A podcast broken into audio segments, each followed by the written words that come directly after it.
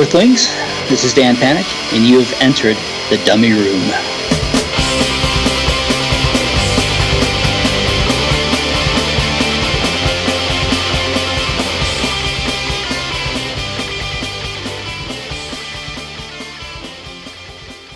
This is the big time, girlie. This is rock and roll.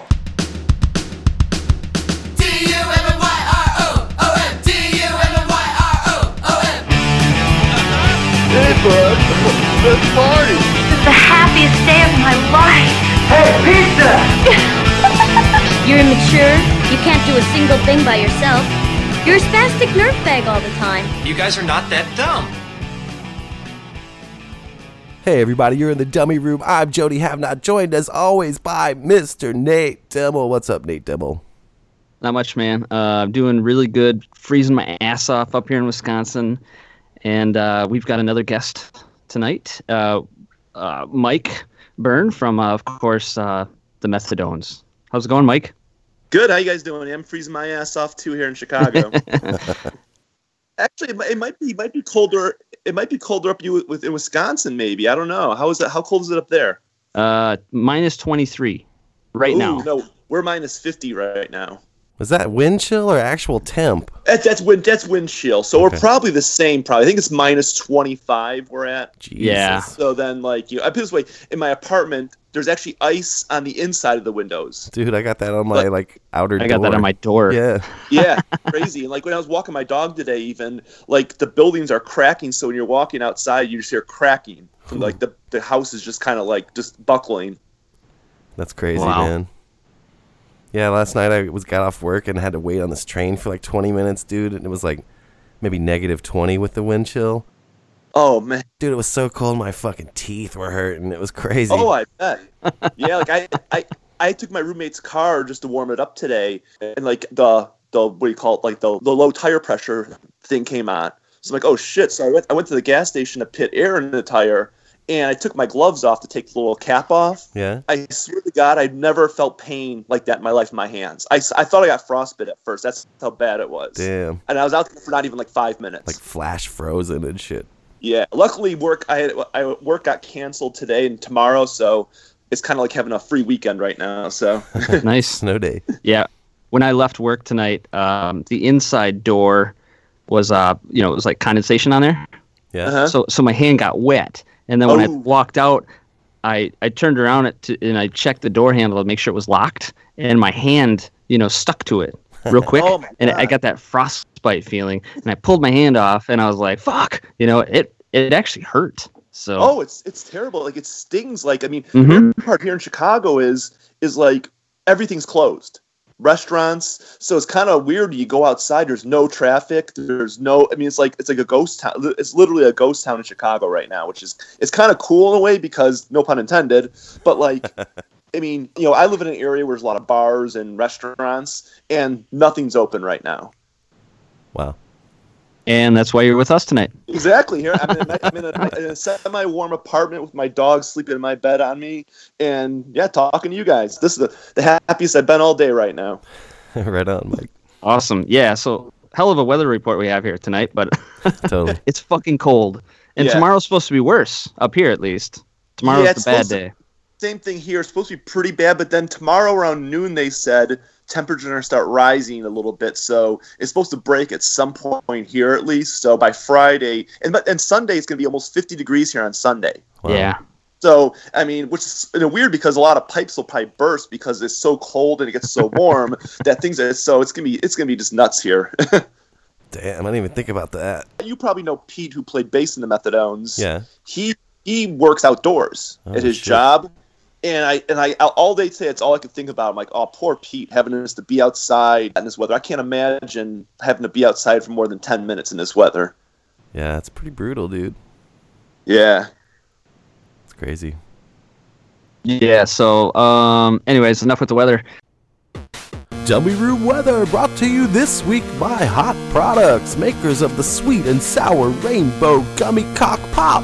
But let's not forget the vibrating freshman fuckhole masturbator or the sultry vibro pussy.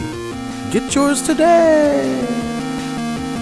dangerous weather across the country as life threatening cold gets ready to move in.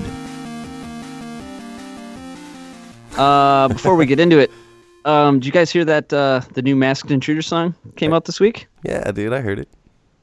Yeah, I, I heard part. I haven't. Like, I saw something today online. Is there? A, is it a video or just a song was released? Just just a song.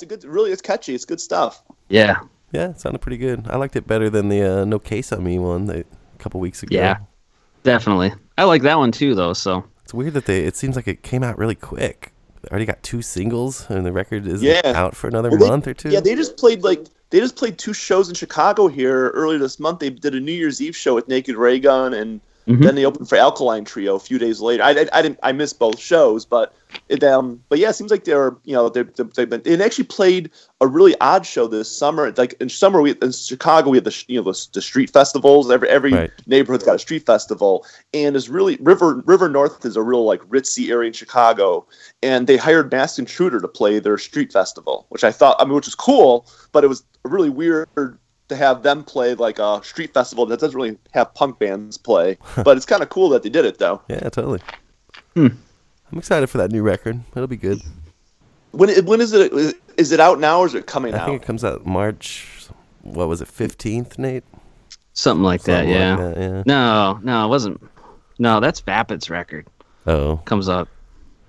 I think I it's got it March first, maybe. Yeah, some sometime, yeah, sometime, sometime in the future. Yeah, coming up soon. yeah, yeah. So, uh, Jody, last night I get a message from Mike, and um, he messaged me to let me know that he got banned from Facebook for 24 hours for posting that picture of a, a nude Ben Weasel. That's so crazy. I, just got such a that laugh out of that. Yeah, I mean, I could. That's the first time it's ever happened to me, and I'm trying. I mean, I and I posted much worse stuff before. That's the ironic thing. I'm like, really? That's the one thing. That, I mean, and it's a grainy photo. It's not like it's a clear photo or anything like that. And it's like, and like, and it, the, Facebook even gave me a chance to plead my case. You could you could appeal your ban. So Yeah. I'm like, I'll just appeal it, see what happens. They, I mean, they even said in the appeal, he goes, you know, most of them never get turned out, turned around. But I'm just like, listen, I go, look at the post. Even I go, I, I didn't post the, just the naked photo. There's an interview that went along with it. So it wasn't like I was just posting a photo of a naked guy with a small penis. It was, you know, it's like that. But like they, the Facebook just didn't respond. They just they're like, no, twenty, it's 24 hours. I'm like 24 hours, no big. I'm like, okay, but you know, but I mean, yeah, it's the first time it's ever happened, but it's, I mean, it is funny though. It is pretty I mean, funny. It's a pretty funny thing to get banned for. I'm like, I mean, that's the if I'm, that's, that's the one thing I'm gonna get banned for. I guess it should be a Ben Weasel naked photo. like when I was, I, I was think I was, I'm trying to think. That see, I was 14, I think, with the first time I saw Screeching Weasel, and that I mean, and they weren't that. Pop- but this is before my Brain Hurts was even out, so they had a, just a local following and stuff like that. So it was maybe hundred kids at the shows, and Ben would always get naked, and then um, I don't think Ben and Brian Brian Vermin he would get naked too, and then when Dan Panic was in the band, he would get naked, but Dan. Dan Schaefer, he never got naked. Dan was never into getting naked, and Jughead never really got naked. To, I I don't remember him ever like. Get, I mean, he would maybe go to the underwear. They would go in. They would get down to, but Ben and Brian and Dan Panic would always get naked. And and at the time it was just funny because it was like, oh wow, there's a bunch of naked guys jumping around on stage, and then in the audience, then girls, would, girl, guys and girls would get fully naked. I mean, we're talking no clothing at all on. And so, like being a 14 year old kid, I was like, Jesus, there's naked girls jumping around and stuff like that. But like, um, then as I got older, like, it maybe like when I turned 21, I don't know. I was I, Dan and I were out one night, and like I remember telling Dan, I'm like, God, I never thought about it, but Ben exposed himself to like really young kids. I mean, he, Ben was like 23 at the time. It's like that. And, and that, that photo that I posted, he's like probably 23 years old in that photo. And, there, and that's an all ages show. So there was like kids who were 13 years old there. So I'm like, technically, he could have been arrested for exposing himself. and it never occurred to me, but I mean, at the same time, though, it's not like. But the craziest thing is, there was this guy who showed up. It was the last McGregor show. That was the club that did all the punk shows back then. And he got fully naked, not at the end of the set, at the first song, he got naked. and he had a marker, a sharpie, and he wrote 666 on his chest with an arrow pointing down to his, his penis. And at one, and he, he just stood up in front of Dan when Dan Dan was playing bass, and so Dan's playing and just trying not to look at this guy because it's a guy with his dick hanging right. And then at some point he starts jerking off, Oh boy. He- but he's he's not hard. He's it's, and the funny, and the worst part is my brother got it on video. We have we taped it because we like my brother's like I got to get this on tape. I have to have this. And so this guy's playing with himself in front of Dan for like five songs, and finally just the show ends and everything. So like like so, so like maybe like in 2004 the Methadones were playing the Fireside Bowl one night. The guy shows up. I haven't seen the guy like in 15 years. First thing he asked me, "Hey, can I get a copy of that video?" why, why would you want to see that? Why, like, why would? I mean, first of all, I mean, why would you? Why would you do that? And then why? Why would you want a copy of that video? Then even? wow. I thought you were gonna say he went up to Vapid and did that shit again. Oh, that would have been funny though. Oh god, I mean, he should. That I, I looking back now, I, I wish he would have because Dan was kind of scarred by it. I, I I don't bet. blame him. I mean, playing on stage, you're just playing, and here's a guy, and he, and McGregor's is weird because they had a stage with like a metal bar that went around the stage, so people would kind of sometimes jump up and hold on to the bar. So this guy basically just jumped up, held on to the bar with one hand, and started jerking off with the other hand.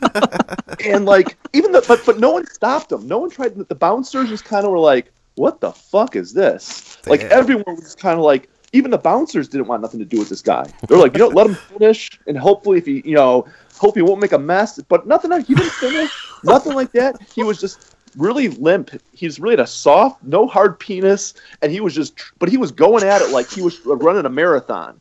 He was beating that thing like, you know, I was just like, and yeah, and but even and even, and even Ben, because Dan was like looking away, and Ben kept looking. Like once my, that video we haven't transferred yet to YouTube, but once we do, like I'm I'll get banned for that one probably if I post that. But um, but I'll send you a link for it. It's so funny because you see Ben kind of trying to get Dan's attention to look at it. Ben's like, Dan, look, look down, look down, and Dan's just not looking down. He's just like, No, I'm not looking down because I already saw what's going on down there. Wow, you have so much cool footage, dude. Has anyone ever like approached you about that Weasel, you know, this documentary that was supposedly is gonna happen? Yeah, actually, we, I was interviewed for it, and um, they used my old apartment because like they interviewed Dan, and then um, they wanted to re-interview Dan after the the when that big fight in South by Southwest Right. because they did all the interviews with most of the band members before the South by Southwest incident, and then um, so they wanted to go back and re-interview everybody. So one night at my apart, my old apartment, they re-interviewed Dan and Drew and a couple other people, and then they interviewed me for it. and then we were we we gave, we we told them they could use all our footage. We gave we told them like you can have every tape we have and use. But then like shortly after, that's when we got word that Ben kind of put a kibosh on it and didn't want to didn't want it being released and Uh-huh. stuff. So that kind of, which kind of sucks because the guy had a lot of great footage. I mean, he had like footage from other people's collections and stuff. So I mean, he had like because Joey Vindictive, he used to tape shows way back then too. So Joey had a lot of footage from like the Boogada years and the first album stuff. Wow. And like Matt Nelson, who was the promoter back then, who passed away a few years ago, he had actually he has a videotape. Well, I don't know where it's at now, but of the very first Screeching Weasel show in his parents' basement Wow. they played, and he had it on video and stuff. So he he was going to give me a copy of it to give to the guys to do. But like once word got out that the documentary was like not going to get finished, then like you know it just kind of everything just stopped, which is unfortunate because the guy kind of he, he flew out to Chicago several times on his I think on his own dime to do the interviews and he flew to San Francisco and stuff like that. So he put a lot of time. He's a really nice guy too. The guy who did the document, who was doing the documentary and stuff like that. So it's unfortunate that like he's sitting on all this footage. It's I mean. May, I'm hoping maybe one day he could do something with it. I mean, I don't. I know I asked him about that. About I go, oh, does Ben have like final say? Does he have like final edit over the thing? And when he he said he's like he indicated that Ben does, and that's when I kind of knew that some. I'm like, ah, I don't know if this is gonna get finished because Ben's not gonna. I mean, because just from what I just from hearing the interviews, you know, people were. I mean, no one said anything bad about Ben, but obviously after the South by Southwest incident, people were kind of down on him and stuff like that. So I think that kind of. I don't. I think if the South by Southwest thing didn't happen, I think the documentary would have got finished. But I think after that happened, so many people were like, just like bummed and down on him that it kind of made it. And I, in a way, I don't blame him because I mean, I, I mean, yeah, I mean, he like the problem with that is if anyone else would have done that, it would have just flown under the radar. But Ben is such a controversial person, and like he loves, you know, and that's what I that's what I always liked about Ben was he was always kind of like that controversial person, but he he he made so many enemies with other people that once that happened, it just it was it was open target on Ben. Then you know, people anyone who wanted to get back at him could use the South by Southwest thing against him. Yeah, the shit was bogus. Yeah, I mean, yeah, I mean, it was, it was, it should, I mean, it was unfortunate it happened, and I'm sure Ben regrets it. Yeah. and something like that. I mean, no one wants to punch somebody and you know, in, in a fit of anger and something like that. And it should, it shouldn't have happened, but it did. But like, you know, but it's, I mean, it seems like it's blown over now and stuff like Yeah, that. Though, but it's unfortunate though that that was the, I think that was the straw that broke the camel's back in that documentary. Oh man. Hmm. Yeah, I always had a distaste for how everyone fucking turned on Ben Weasel. Yeah, he made a mistake, but that doesn't erase all this great shit he's done. You know what I'm saying? Oh yeah, I mean, and like I said, I posted that video from 1990 when he. Well, you can't see the fight when him and Tony Victory got into a fight, but it was kind of similar. I mean, granted, it was a guy and a guy fight, but Ben Ben's always. I mean, I mean, anyone who knows Ben or is a fan of Screechy Weasel know that like he's that's what makes him kind of unique. He's a he likes to stir stir people up and like yeah, he's an kinda- instigator, you know? dude.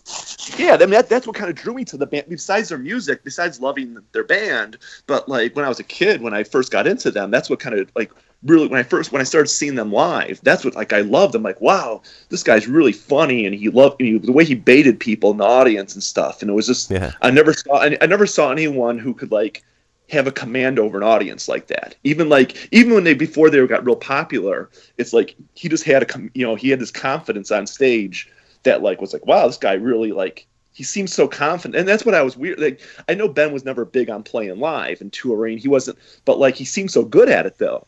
That's the funny thing. I'm like, well, here's Yeah. this guy who's so comfortable up on stage. But I later on, as I talked to him and got to know him better, he never was never he never really liked being on stage. That was the part I think he disliked the most was playing live. It seemed like to Hmm. me. Yeah.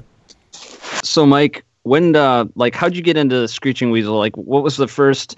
How early did you start going to shows and shit like that? And Uh, my brother, uh, my, I have uh, two older brothers. My middle brother was like he's the one I kind of like latched onto when it came to like when I was really young with like music and stuff and Mhm. movies.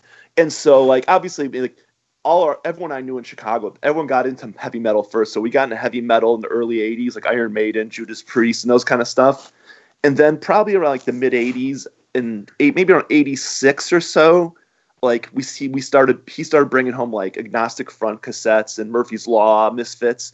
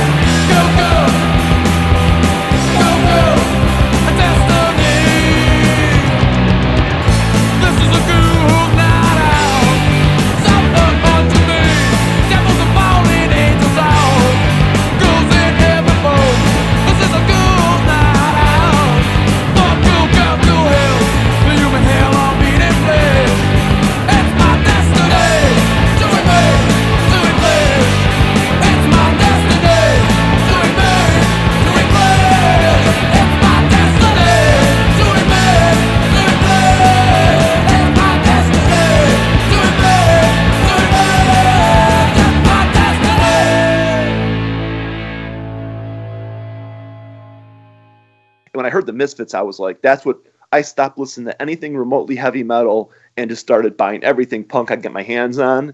And then at the then like probably like in the late '80s, we started going to shows and stuff like that, and kind of just like you know you know we I lived I grew up in a town called Naperville, which is like mm-hmm. 30 miles west of Chicago. So at the time though, in the late '80s and early '90s in Chicago, all the all ages punk shows were happening in the suburbs. It's like that. Like anything in the city was like either like like a you know the social distortion or Ramones came to town, they would play in the city. But and so like we started we started going to this record stores like Wax Trax and stuff, and we'd see flyers like and so we I and then there was like there was a high school nearby that had a a Saturday punk show, a two hour punk show, and they pl- and that's the first time I heard Screeching Weasel. They played something off Boogadoo. I can't. I think it was like I Want to Be Naked or Dingbat.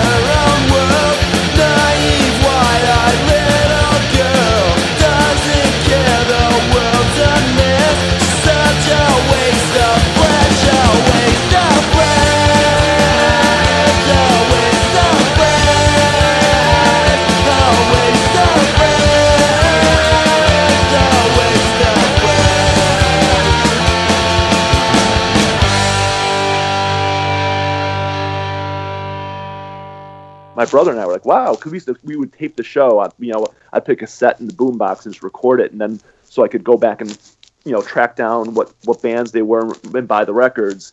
And then um, then Martine, he was a local. He sung for a band called Lost Kudos. He put out a comp called "There's a Fungus Among Us," Mm-hmm. and Screeching Weasel had slogans on there, the original version of slogans. Yep. And I never, when I heard that song, I bought the comp.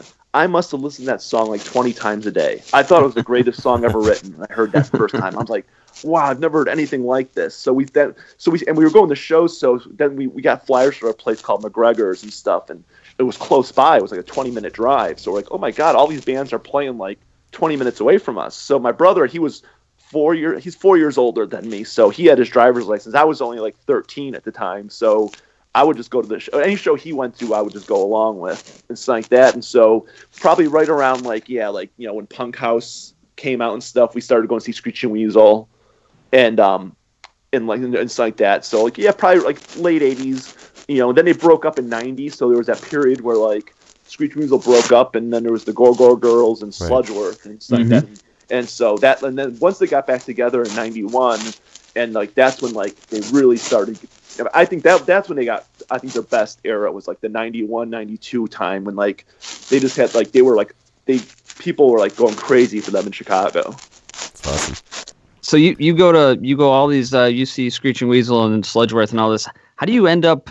You know, do you end up friends with them right away?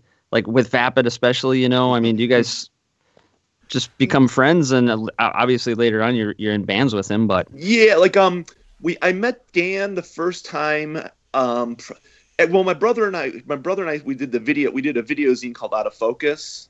And so that was kind of our that's how we started meeting the bands more personally because like at the time at like McGregor's in that era, the punk scene in Chicago was really small. It was maybe like hundred kids would go to McGregor's, but you would see the same people every show because it was just it was almost like a little clubhouse in a way. Like you every Sunday and Wednesday were the shows, Mhm. so you know you knew everybody at the shows, and like there was no backstage here, so the bands were always in you know just selling their merchandise. So like just kind of knew them, just kind of met them real briefly, just like you know, hey, you know, I like the band a lot. And so once we started taping shows, though, I remember Ben. We asked Ben. we- asked if we could tape them. Ben's like, "Yeah, that's cool." We told and we told him what we wanted to do, and Ben was real supportive of it. And Ben, he, he gave us he gave us his phone number. He's like, "Well, call me if you have any questions, you need help with anything." and stuff like that. And so when we did the Screeching Weasel interview, Ben invited us over to his apartment, and he was living in Chicago with his girlfriend, and he had and Dan was living with him too. So that's the first time like Dan and I met and kind of kind of talking. Or Ben had to go to the post office, and my brother drove him. So just Dan and I were at the apartment talking, and we were just talking about music and which bands we liked and stuff. And then just and then shortly after that, Dan actually moved in with a mutual friend that my brother and I had. So we started seeing Dan more often. Like we'd go to my friend's apartment. Dan, would- you know, since he lived there, so we I got to know Dan just through that basically then, and and Ben and stuff. And the same thing with like the Vindictives. I'm Joey. We met that Joey and those guys. We met just through doing like I said the video zine and stuff. Right. And like, but like, and like I said, it was such a small knit little scene. So like, like you said, you would see them twice a week. These people at, at shows and stuff. And so basically through that, basically the video zine stuff, and then like, and I had this band, a really shitty band I was playing in called the Geeks. It was a really just, it was a dumb band. Basically, I just found people that could barely play because I could barely play. So and so, you know, we would play shows, so we couldn't really play that well. So we would just basically just like just basically like fight each other on stage and wrestle around while we played. and for some reason, Joey really liked it. Joey just loved it. So Joey's and so originally Joey had you know he had VML Records. So Joey wanted to do a record with us, which I was like, well, we we we had like seven originals and the rest of our songs were cover songs. And so um we we ended up breaking up, but then Joey was like, well, and this is like around 94 now, and Joey was like, well, Dr. Bob, who was the lead guitarist in Vindictive, had some drug issues. And so Joey's like, Dr. Bob's going to take a break. He's like, but can you fill in? Can you can you fill in? Well, um, he's gone. We have some shows booked and stuff. So I was like, yeah, that's that's cool. I, mean, I and I love the Vindictive, so I was like, holy shit, this is great. I got to play with my favorite band, and like um, and then so I went to like a couple rehearsals and stuff, and then Joey is like, well, Dr. Bob's gone. He's like, do you just want to join the band? And I'm like, well, yeah, I'll do that. So I joined. I joined up with them in '94 until like '96. But at the time Joey like he had like a lot of he was he was sick. He had like pneumonia and stuff. So like it was kind of stagnant. It was cool because we, re- we we rehearsed all the time. We wrote songs and we wrote we wrote an album which was going to be our first album for Lookout, but it never got recorded and stuff. Like we did demos for it, like in the practice space and stuff. But it was it was so great though because Johnny Personality, who's the bass player, I mean that guy is one of the best musicians I've ever ever played with. This guy can he can play every instrument perfectly. You give him the keyboards, drums, bass, guitar. So he actually taught me like how to play guitar more than anything. He showed me how to play like leads and stuff, and I was just like, I learned so much from. So I I learned so much from being in that band. So like, I don't consider any of that time like even though we we played one show the whole time I was in the band, but like after out of two years though, I gained so much experience just playing guitar with them that it was it was so valuable and then like and then after that split and like so then after that we split up in 96 and then i just kind of played around in various bands here and there in chicago and dan and i kind of kept in touch because dan moved to washington d.c after the riverdales broke up. Him and his girlfriend moved out there. So we just kind of kept in touch just through like letters. And then um the mopes mopes decided to play some shows and this was in 99 and um they came to chicago to do a show. And so Dan and I kind of reconnected at the show because I, I was in a band at the time. Dan's like, oh, he's like, i am going to send you. He goes, a method. I goes, I just recorded a Methadones record because Methadones played around a couple shows in '93 and in '95 and various. They had various lineups. They had like mm-hmm. Dan Panic played drums for a little while and stuff. So they would they. Pat Buckley, who was the drummer from the Vindictives, played drums, and Pete actually was playing lead guitar in the Methadones at the mm-hmm. time. And so Dan's like, I just recorded an album, which is which ended up being Ill at Ease. He's yeah. like, um, he's like, I'll send it to you. Let me know what you think about it. And so he sent me a cassette copy. This is at 99. I'm like, wow, this is really good. And then out of nowhere, like a year later, the real kids were playing a show in Chicago. And I, sh- I was at the show, and out of nowhere, Dan just kind of popped up. I'm like, "Holy shit! What?" I'm like, "Dan, what are you doing here?" He's like, "Oh, I just moved back home." He's like, "My girlfriend and I we split up, so I I'm back home now." I'm like, cool. So we we started hanging out a lot then because he was we were both living in the suburbs. He lived in Des Plaines and I lived in Naperville. And it was about maybe like half hour from each other. So we'd go record shopping a lot and stuff. And then um, he came to one of my, sh- my the band I played. And he came to a show, and um, he he's like he's like man the band kind of sucks. He's like but I like I like the way you play though.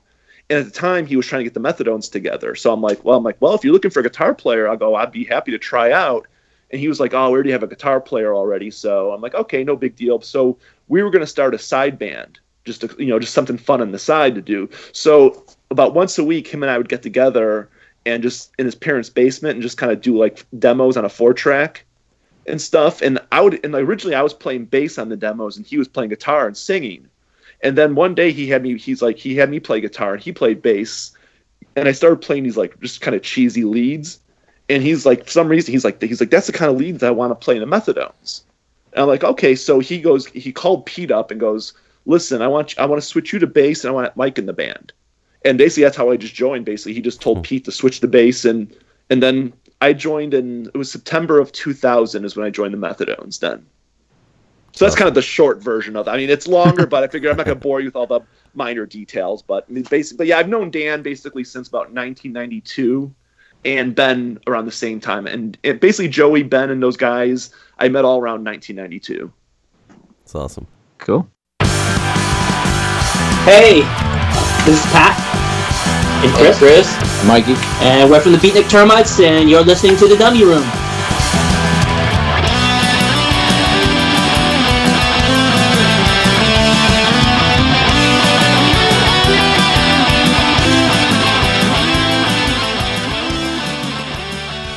you know, that's one of the things about the Methadones that I liked. Like, it didn't have the weasel leads, especially when you got in the band. It was more like blues influence, pentatonic kind of stuff, you know? Well, that's and that's the stuff that Joey kind of taught me from the Vindictives. He, like cool. when I joined the Vindictives, he made me all these like blues cassettes. He goes, "Listen to these and listen to how they play leads on those." He's like, "Those because those are the leads that he wanted in the Vindictives."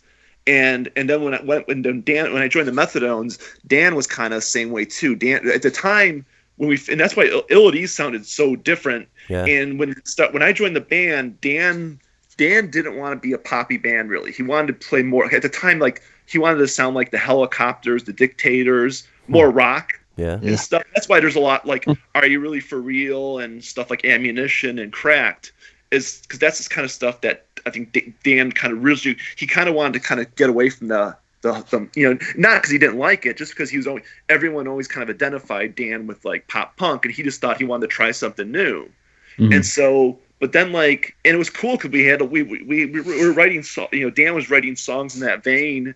And then Dan I would I would still get together with Dan. This is like when we were working on stuff for a career which would be career objective. And um I would get together with Dan every now and then just to work on we would just work on songs.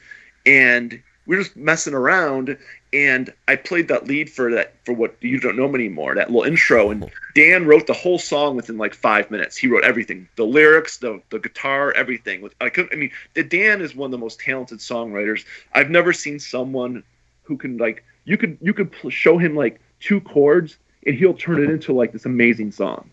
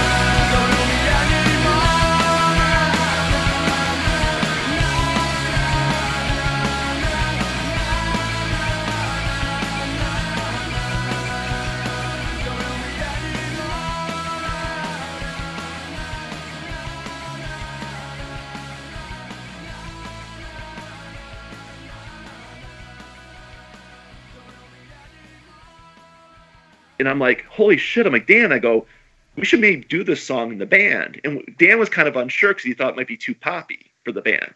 And then so we went on tour with Anti Flag, and um, so we, we would sound check usually a couple you know for the show, and we we just did it at sound check one time. And I remember there was a bounce. We were some really cheesy club like in Norfolk somewhere, and this big bouncer guy comes up to us after we sound checked. He's like, he's like, who does that song originally? And we're like, "Wh- what song? He's like, the one you just played. We're like, oh no, it's it's so we do that. He's like, wow. He's like, you guys should you guys should release that song. It's it's good.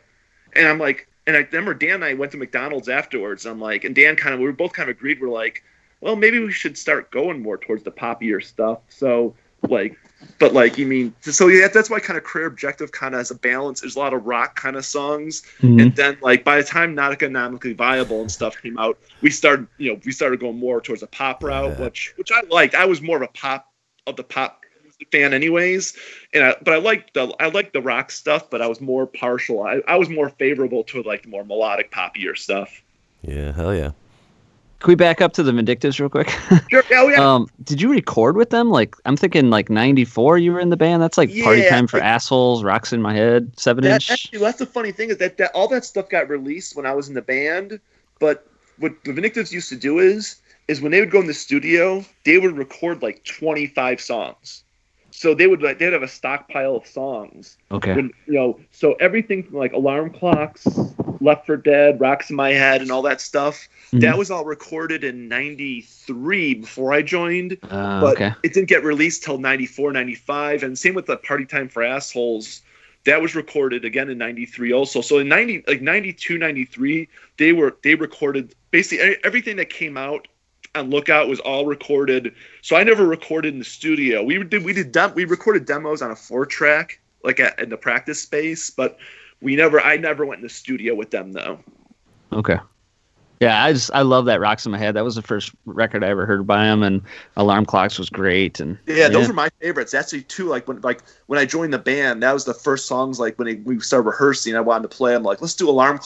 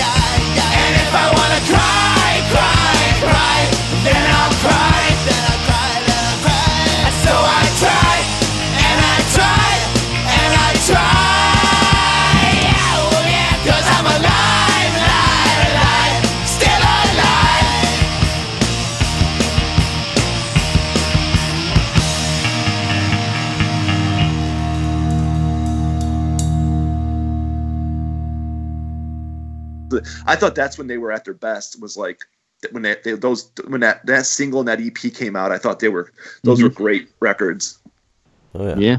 So I think we uh we're on the same page when we talk about vapid songwriting. Yeah, Uh, he's like the greatest songwriter, maybe. I mean, I've said that a few times. People jump on me, but it's like, fucking guy writes so. I mean, perfect songwriting, right? Oh, I mean, he's played me stuff that like like he would be joking around. He'd like oh, he would just kind of mess around on guitar, and I would be just blown away. I'm like, well, we, you know, I'm like that that's a, that sounds great. And he's he and and like I mean, everyone everyone's their own worst critic. Dan was Dan's always kind of was always kind of like, oh, I don't I don't think that's a very good song, or I don't, I don't like. But I'm like, trust me, I go, it's really good. I'm like, I always told him, listen, I go, and as I always tell Dan, I go, Dan, even before I knew you, I loved your songwriting. So I, I go, trust me. I go, and I, you know, and like, yeah, I mean, the guy would just, I couldn't believe the stuff he'd come up with sometimes. He would just come into practice with songs, and some of them were completely finished, like leads. Because like you know, because that's thing is, even if I like if I played leads, if Dan came up with something better, I would play what Dan played. Then I'm like, well, you know, whoever come, if you, you know, whatever sounds best, play what sounds best. Right. And Dan, Dan could just come up with the coolest. I mean, he just came up with the coolest stuff, and you know, and I, that's what, and that's another thing that kind of struck me with Screeching Weasel is when Dan, when my brain hurts, Dan's backing vocals on that. I mean, I think that's what made my brain hurt such a great record. Besides, the songs were great songs, but it was it was the backing vocal, which was cool, and, and they did this live. Like Dan's vocals would be just as loud as Ben's vocals, and I always thought that was kind of cool. I'm like, because usually the backing vocals are kind of buried in the mix a lot. But I think you know, Dan's got such a unique voice and stuff like that too, so it kind of stands out a lot. And like Dan's voice is, I think is, oh, you know, I mean, I've always prefer. I mean, Ben's a good singer, but I always like Dan's singing style better too. Yeah. I mean, Oh, yeah. great. But both of them are great. Both of them are amazing songwriters and stuff like that though. But I always thought Dan was a a better as far as a singer though. He could he could belt it out better than Ben could. That's why all those uh the uh all the Screeching Weasel records post Vapid weren't uh, even close Yeah, I because mean, of the backup vocals. Yeah, and, and that's the thing. I mean, I remember even I think Ben even kind of knew it too because it's just like I mean, you can't. How do you replace that? You know, it's such a hard thing to replace. I mean, those vocals were such. And I even asked Dan one time about that about my brain hurts. I'm like, I'm like, did who? I go, who came up with the backing vocals? Was that Ben? And Dan just said it was him. He just like as, when Ben would they would be at rehearsal and Dan would just you know just belt out the vocal. He like Ben and he said Ben was totally fine with it. Ben was like you know he's like, hey, sounds good, do it. You know, so Dan, a lot of that stuff, and was, you know, Dan just kind of came up with on the fly at practice and stuff. And like, and I think that's what's made that that stuff. That's that, it really added to their sound. I thought. Yeah. Nate, are you hearing weird sounds again? Yeah, you cut out a, a little bit here and there, Mike. Oh, okay. Sorry about that. Yeah, It actually I, might sounds be like you're- maybe. It just sounds like sometimes you're farther away from the mic or something, maybe. Oh, okay. Let me see. Where's oh, Because sometimes how's it's like real clean and crisp, and then other times it sounds almost like you're distant. okay. Is this better right here? Perfect. Okay. Okay. I'm, I'm closer to the mic now. Yeah, that sounds good. So, why do you think like Vapid didn't write a lot in Screeching Weasel? Was that just Ben taking control, or I mean, obviously Ben or Dan was writing good. I mean, Sludgeworth had great songs. I mean, they were different. They weren't Screeching Weasel type songs, but um, do you think there was ever a time that you know Ben realized that Vapid was just as good as him? And I think so because Ben, but Ben always Ben was Ben always complimented Dan in interviews and stuff. So Ben was always Ben Ben Ben knew that Dan was a great songwriter. I just think Ben Ben was such a prolific songwriter too, though Mhm. that Ben just had so many songs that I think like you know like I mean I think in the history of I mean I know on the first Screeching Weasel album I think like John wrote a song or like the bass player did and like but those were kind of goofy songs. I mean I'm not saying they're bad songs, but they, that first Screeching Weasel album kind of very goofy album. But like Dan was really the only person in the band outside of Ben who actually wrote. Ben actually let Dan have songs on the album, like like I, I was a high school psychopath or Around on You Right. and stuff like that. Those were like those were like hundred percent Dan songs, lyrics and music and stuff like that. And that's that was that that was rare for Ben to do to have like I mean Ben they co-wrote a lot of songs like even Jughead co-wrote songs mm-hmm. and Johnny Personality co-wrote some songs, but like Dan was the only guy outside of Ben who actually wrote entire songs that Ben actually let him put on the album. So I think, but like I think, the, I bet I think like Dan would even say too, though. I mean, it, it was always Ben's band, Screeching Weasel. You know, Yeah. whether I mean, even though Jughead was there from the beginning, but it was always musically, it was always Ben's thing. So I think that's why. But I think also too is just that I don't think I don't think Dan pushed his songs either, though. I think Dan I think Dan was comfortable. I mean, I, I can't speak for him on it, but it seemed if I had from what I saw, it seemed like Dan what Dan liked his position in the band, and it was a good position. I mean, he was he was a main guy in a, in a great band and stuff like that. But Dan had other outlets, like he I said, like in '93 he had the Methadones going, a version of the Methadones, and he had Sludgeworth going. So he had other outlets for his songwriting. So I think that made things easier for Dan also. So he didn't he didn't seem as constricted, I think, in Screeching Weasel because he had like Sludgeworth and the Methadones to do. But um, but yeah, I think, but I think Ben, Ben, like I said, Ben was just such a prolific songwriter. Though I mean, he he just had. I mean, I mean, even to this day, he he probably has songs that go back to that. I mean, I, I remember seeing Screeching Weasel back in like the like early '90s, and they would play songs that they never recorded, and we have them on video from the shows. And I always wondered, I'm like, I asked Dan later on, I'm like, did you record that song? And Dan, you know, Dan's like, I don't think we did. So I mean, Ben's got songs probably that go back to like the late '80s that you know he still has that he never released even. It's pretty cool. Yeah. I was just kind of curious, like, I mean, what happened to where the Methadones just kind of quit playing, and then you know the cheats are not a thing now. But why did you guys just kind of quit Um, doing it?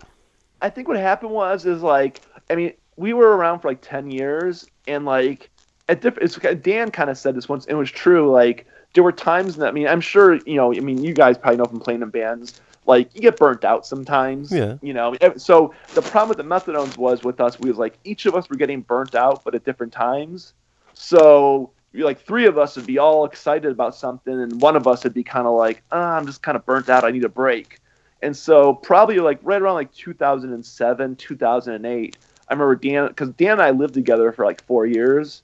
So him and I we'd always kind of talk about it, like you know, like it never came up a lot, but we'd always wonder like at some point, obviously the band's gonna end, you know, and stuff like that. But I remember right around like probably two, because like right, I think it was right around like well Pete and Pete and Mike Soucy, the drummer, they were playing with in the bomb with Jeff of Naked Raygun, so they kind of had a side band going, and then Dan kind of had Dan started doing some side stuff.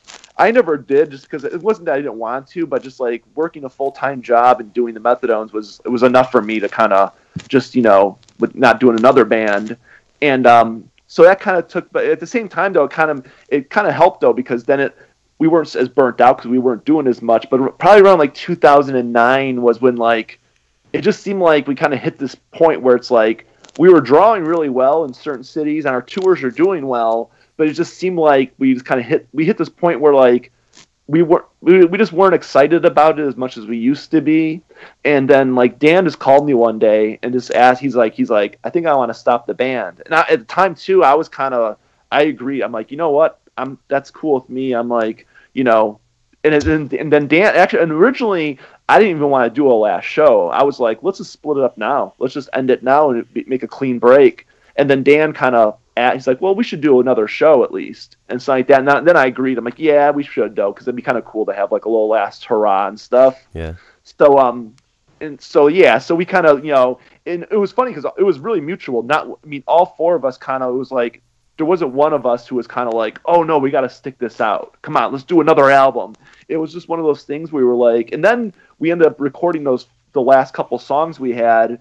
And that was probably the most fun we probably had because I think there was no more pressure to do it, you know, of like of like, oh, okay, we got to do a tour. We have to tour to support this. We have to do this.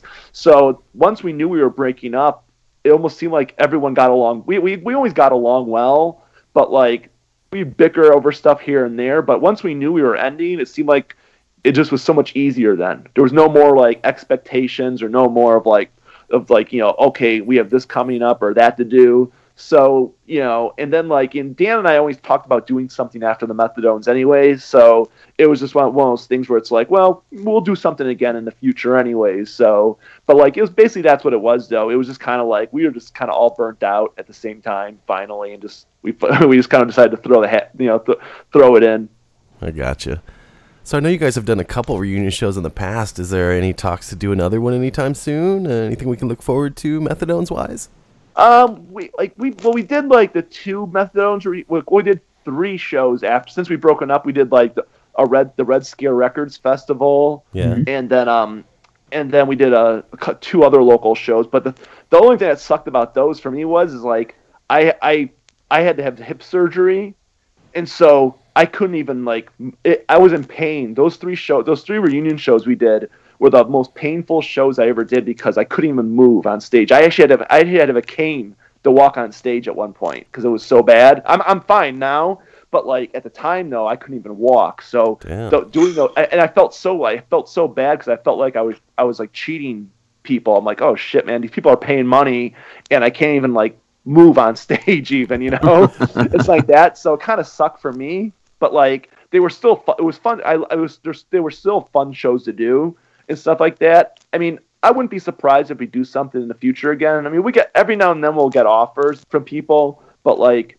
I think it's one of those things that I think all four of us just kind of have to be in the right right mood to do. But like, I'm totally for it though. I'm I mean. I'm hundred percent to do. I mean, if those guys want to do a show, I I have no problem going up and I mean I- I'll I'll play anywhere anytime for me. I mean I, I, that's that's the way I look at it. I mean I've always loved playing live. That's always been like the funnest part for me being in a band. I always I always always enjoyed playing live.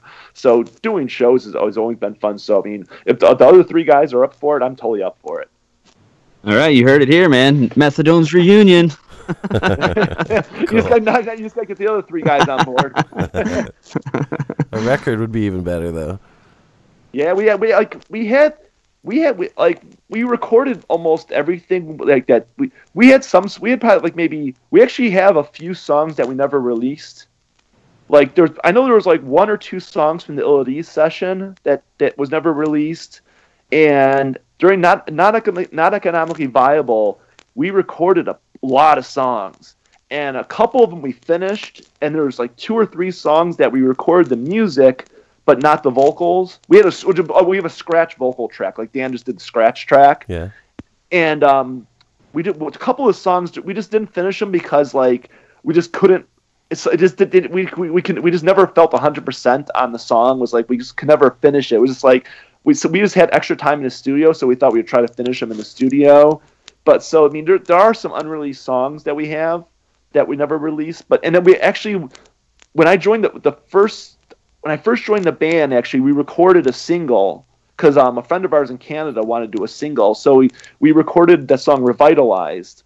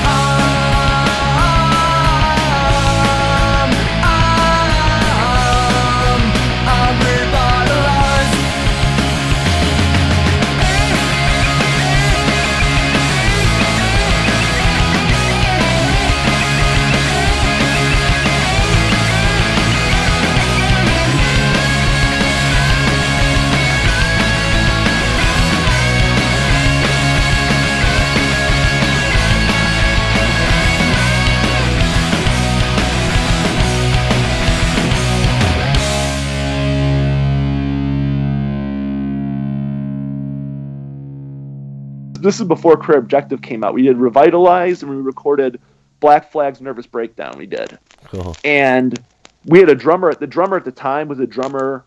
It was uh, like when I played in the Vindictives. Pat Buckley was out of the band, who was the drummer on all the records, mm-hmm. and we had this guy Trey. He was a nice guy and a good drummer, but like so when I joined the Methadones, Trey Dan, we, we needed a drummer, so he was the only drummer I knew. So we had Trey join the band, and for some reason, tr- the drum on those recordings, he just pl- they didn't sound very good. So we just canned the whole session. But the set, but the, the songs are they're finished. So and so I I kind I wanted to have like that Asian Man release we did with the five last songs and the Yeah. the all our EPs. I wanted to put the Nervous Breakdown and revitalize the version of revitalized on there but um we couldn't find the master tapes though to like to have them but since then we have we actually found we, we actually have them now it was dan who's the guitar player for 88 fingers louie he recorded them for us.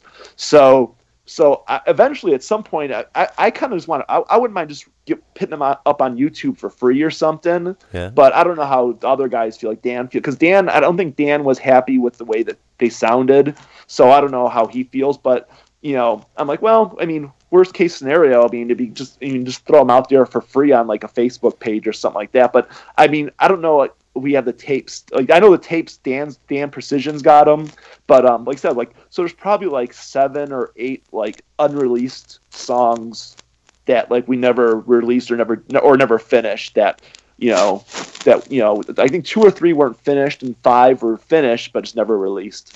It's cool. That's awesome. So this is, might be a little bit of a geeky question for you, Mike, but I'm a bit of like a fucking gearhead, and I was just always Uh-huh. curious. Like those Methadones records have such a great guitar tone. Like, what'd you guys use to track those? Um, on Career Objective, actually, um, Dan and I, I I actually I when I was in the Vindictives, tho- uh, like Johnny and Joey were big on Carvin, like Carvin amps and Carvin guitars. Yeah. and so they had I had a Fender Stratocaster when I joined the Vindictives, and they just really did. Johnny, John, like Johnny had a, ba- a Carvin bass, and it sounded great. So I bought a Carvin guitar, and I liked it a lot. So when I joined the Methadones, that's what I was playing at the time. It was a Carvin guitar, and so we went in the studio, and Mass, who did um, Career Objective, was really big on these amps to call um, Soldanos Yeah.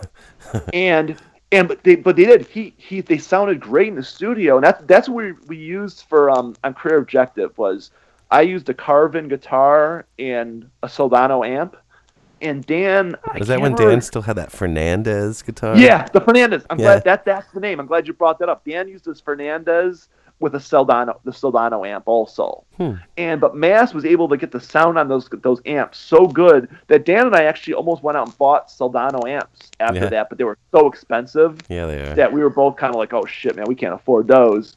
And so, but because we we used Marshalls on stage, Yeah. we would play, and then on on not economically viable, we we we used Marshalls on those albums. Then we I think we I think we, um and also Pete had a oh god, I'm trying a Hiwatt, I think Oh yeah. we use and and so and we, we so I think on not economically viable we use Marshalls and a Hiwatt. Cause I think because we wanted to kind of tr- we- wanted to try to have like the different guitar two guitars have a little different tone yeah. so I think like Dan may have used a Hiwatt I used a Marshall I think maybe and then like or maybe Dan used the Marshall and he just kind of mass like and Luke who was who helped in the studio kind of like messed with the tones to kind of make you know Yeah, the different guitar tones and stuff. But yeah, we but on the on the rest, uh, but everything else like on the Power Pop cover album and on um, This Won't Hurt and the last recordings, those were all like Marshalls. But then in we, we on tour and we were on Washington D.C. on tour and we had our van broken into. So I had, I, I had my guitar stolen. Oh man. My Carvin was stolen. Pete's bass was stolen. And so when I got back off tour, that's when I got the SG guitar. Yeah. So from like every, from the Power Pop album and This It Won't Hurt and the rest of the stuff was the was uh, was an SG with Marshalls Cool. on the records. Then towards the end, Dan got his, a Gibson. So Dan started using the Gibson, and sometimes because Pete is a big gearhead, our bass player, Yeah. he like his basement is like Guitar Center. Like I mean, every time we would go down, we, we used to rehearse in his basement, And every time we'd go down there, there'd be a new amp or a new bass, but not new. He'd buy him, you know, some vintage bass he would have and stuff like that. And so it's like, so a lot of times, like when, like we played live, most of most of the all the amps were usually all his because like because Pete didn't want us bringing more gear to his house, and I don't blame him because basement was like flooded with gear anyways. So he would just be like, just bring your guitars and use my amps at practice. And so a lot of times for our live shows, everything we used amp wise was Pete's amps, just because it was just easier to load out of his house. So um, and he and plus also, I mean, he, we had the same amps, well, you know, Marshall, JCM, and stuff like that. So and um, so, but a lot of times, sometimes Dan would borrow Pete's guitars because that Fernandes, Dan, Dan was Dan was kind of sick of the Fernandes and stuff like that. So sometimes he Pete had like a Les Paul and stuff. So sometimes Dan would play that on the albums too. So I think like on this won't hurt in the Power Pop album, I think Dan used Pete's Les Paul for the guitar tracks Cool. on that, and I used the SG on that. So Dan Dan would actually use a couple different guitars in the studio sometimes, depending on the songs and stuff. Yeah. So yeah, Dan would kind of switch it up a lot just for different sounds and stuff. But I always I always just played the SG after the Carvin on, on the records usually though. That's pretty cool. Pete you, you know usually play like a Fender bass usually I think Yeah, it with was the like a P bass. bass, I think. Yeah, he would play those a lot. It's pretty cool. Hopefully, he's not boring everyone with the gear talk, but I'm into that kind of shit. I mean, those guitars on those records sound great. You know what I mean? Oh, cool. Thanks. Yeah. No. Yeah. Like that's like we. That's what. And like I said, like with career objective and stuff. Like we were like at the time, like we were listening to a lot of like Dictators, Dead Boys, and stuff. So we were kind of like that's, that's the kind of thing we were trying to go for with those. Like I said, like songs like Antidote and Are You Really For Real was kind of those Yeah. more rock songs. So we kind of wanted that loud rock sound to kind of go, you know, go with it. So like that that made I think that's why those you know, and I which is kind of which I'm kind of glad we did because I think it kind of it even with the more melodic songs it kind of it kind of helped it with a maybe, maybe added a little something extra to you know a little different than what you know. It's awesome. I love like that riff on TV World. It's just so damn heavy with those guitars. Oh yeah, yeah, Yeah, that's it yeah, that's like because yeah, Dan always loved like when like when him and I were we were talking about doing a side band before I joined the Methadones, and Dan would always we were because Dan and I were always we were huge, we're huge power pop and new wave music fans. Yeah. So Dan and I were always like in like like Dan and I always kind of like those early new wave records. Like Dan would always describe them as like really jerky guitar riffs, like they're kind of like Yeah. you know it, it's, it almost sounds like that you're getting pulled back and forth in it. And so that's how that riff Dan came up with that riff. Kind of we were talking about new wave songs. And that's how Dan kind of came up with TV World. He's kind of, you know, that kind of real jerky, jumpy kind of guitar riffs. Super cool. Yeah, because actually the power we we we actually talked about doing that power pop album before even Career Objective. We were talking about doing that Yeah. already. Like we had a list of songs we wanted to do. We like because we we were covering "Hanging on the Telephone" by the Nerves in our live set at the time, Yeah. and also cover we like we were gonna do a Blondie song, and like we were gonna do some more obscure songs like Holly and the Italian. We we we were we rehearsed the Holly and the Italian song, but for some reason it, just, it didn't sound good and we were also going to cover Tracey Ullman's "They Don't Know," but like the vocals were way too high for Dan to sing, so it just kind we're like we we kind of just scrapped it. So, but like Yeah. Dan and I were always huge, huge power pop fans, so it was one of those things where like we knew at one point we wanted to do a covers record at some point. That's awesome, man. So, cool. were there other songs that you recorded for that record that didn't make the cut? On the power pop one, Yeah. Uh, no, on that one, everything we recorded was like basically we came in with just enough songs because we kind of we did we had a couple songs we tried to practice. Like I said, we did we did Holly and the Italians. It was a song called Youth Coup, and then we did um like I said Tracey Ullman. They don't know, and I think we I think we may have played around with Hanging on the Telephone. But a lot of bands have covered that song, Yeah. so we just kind of didn't want to. And then there was a couple songs I want, like Dan, then there was there were songs that like I suggested to do, like I thought we should do, but then like we just we, there was we we had a long list that we kind of whittled down of songs Yeah. because it was one of those things where it's like I didn't want to pick the most obvious. We didn't. I mean, at least for me, I didn't like, and I don't. And I, I like the. I'm glad. I like the way it came out, but like, because I want. I wanted to do some really obscure stuff, and also wanted to do stuff that people kind of knew, like Elvis Costello, Nick Lowe. So that stuff was kind of fair, you know. But like, like stuff like the Crash Street Kids.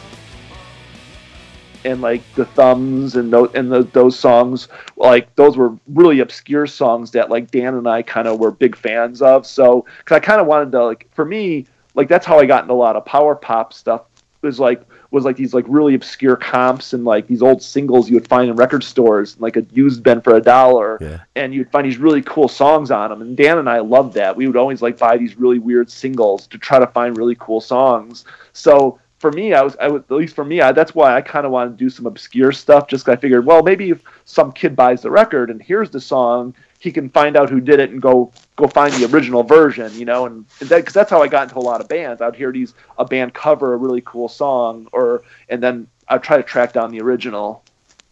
Speaking of covers, man, I had never. You posted a video in our group page the other day, and it was a Weasel show, but they covered fucking "Come On, Come On" Cheap Trick. I'd never heard them do that before. Yeah, they That's did that. I think they only, I only think they did that once. They actually used to do some really cool covers. They one time they covered. I don't know if you remember. Is a '60s song. Well, it was done in the '60s. It was called Red Rubber Ball. Yeah, I've heard Mhm. that. It was done by the Cyrkle. Like I think it's gonna be all right. That's it's like that, and Yeah. they covered that for a little while, and um, God, yeah, they would they would do really obscure covers every now and then. They would do like um, well they like they they played the Teenage Head cover once when I saw them, which which they recorded, Yeah. and, and like but yeah, they when back around like around Punk House, like when Dan joined the band, it seemed like they would do kind of like yeah like the Cheap Trick, Come On, Come On, which I thought they did a cool version that of was great. yeah, and stuff on there. But yeah, they um, and Sludgeworth would do. Uh, Sludgeworth's another band that did really. They actually did a really cool Cheap Trick cover of this song called Voices. Oh yeah. Yeah. They did a really cool version of it, and they covered the Goo Goo Dolls. There you are. They did a Jawbreaker cover, and they covered Ted Nugent. Sludgeworth would do really weird covers. They would just like cover really weird stuff in the band. What Nugent song did they do, man? They would do um, what was Doesn't doesn't matter. Yeah, they would cover um, Free for All. Ted Nugent Free for All. Oh, They would cover it a lot. And I think they did it more of joking, a Yeah. joke kind of thing. But like, Did anyone shoot any arrows or anything like that? that'd be kind of funny if they did. Dan's up there with like a crossbow and shit. Not even Vapid can save that fucking song. I know. Yeah, I don't care how. Yeah, no one can save that song. Yeah, Cer- There's I certain fucking songs hate that Nugent. I don't care how good of a band you are. A shitty song is a shitty song, and that's a shitty song. Uh, yeah, I haven't I haven't heard that one. I, I'm gonna have to. Is that on video one of your videos? Actually, I do. I know what? I'll post it. I think I, I think there's a video. I'll I'll, I'll, dig, I'll find it and I'll post it. I That think I I'd like might to have a see. video of that. yeah. Wow. Because actually, Sludgeworth used to do Screeching Weasel covers too. I'll actually there's a video. I'll, I'll I'll post it later tonight Cool. where they do slogans and My Right. They used to cover Sludgeworth Wow. because when they first started, everyone knew Brian and Dan from Screeching Weasel, so people would always yell Screeching Weasel songs and they would play. But Dan would always be like, "Well, we didn't write these songs, so we're not going to play them." But then finally, they would just be like, "Fuck it, okay, we'll play them." So they would cover like My Right and slogans and like well, that. So there's a video. and I'll Dan post, sang I'll post, Dan sang them. That's yeah cool. it's like that. So um, yeah, I'll post There's one tonight. I know I have. I'll post That's on awesome, there. dude. I can't really picture Dan singing slogans, but I, I would love to hear that. Too. Yeah. It's funny because he he tries doing the backing vocals and the lead vocal at the same time. So it's he, he pulls it off somehow because you know he he'll try he'll stop singing the lead vocal to do the backing vocal and something like that. But like um yeah, Dan, he did a good job I thought That's singing it man. and something like that. You know, but like you know I mean I don't know if they were doing it more as a joke, but they played him really well I thought though. But like those people were just yelling because at the time Sludgeworth they didn't I think they didn't even have a record out yet, so people really didn't know their songs that well. So people just yell "Screechy Weasel" at them, you know, because they wanted to hear a song. So Wow. So, Mike, out of all the Methadone's records, dude, like, which one's your all-time favorite? um, I've I've always been real partial and not economically viable. Me too, dude. That's the Just because I think that's that's Dan. I thought Dan that was Dan's best collection of songs as far as on one record. I thought mm. he just like would wrote. I thought I, I like that's an album that like pretty much every song on there. Uh, he I think do it like I'm trying to think if he wrote. He may have wrote every song. Like he I. Pete may have co-wrote one, or I may have helped. But even even when Dan, Dan was very kind with his co-writing credits, like even like on the, you don't know me anymore. The only thing I came up with in that song was that little lead. Dan, that, that rest that's that's all Dan basically. I, I don't think I even deserve a credit on that song. 'cause- but Dan's very Dan was very kind with giving credits. So like um, but with not economically viable though, that pretty much was note for Dan brought those. I mean like like the leads, like, the, like I would come up with some of the leads, but you know, I don't, I don't think you deserve a songwriting credit for a lead. But um, but yeah, everything. But Dan pretty much brought all those songs in pretty much. I mean, those songs were like, I, I- mean, if they weren't finished songs. Like a lot of times, he would bring in a rough sketch, and we would play it a few times of practice and mess around with it. But Dan always pretty much knew where he wanted the song to go or where he wanted stuff in him though. But that that album though, I thought he really like he really outdid himself on that. At least me, that's what I thought at least. Yeah, hell yeah, man. Love that shit. Hey, it's Greg Norton with Porcupine. Uh, a long time ago, you might remember me from a band called Husker Du, and you are listening to The Dummy Room.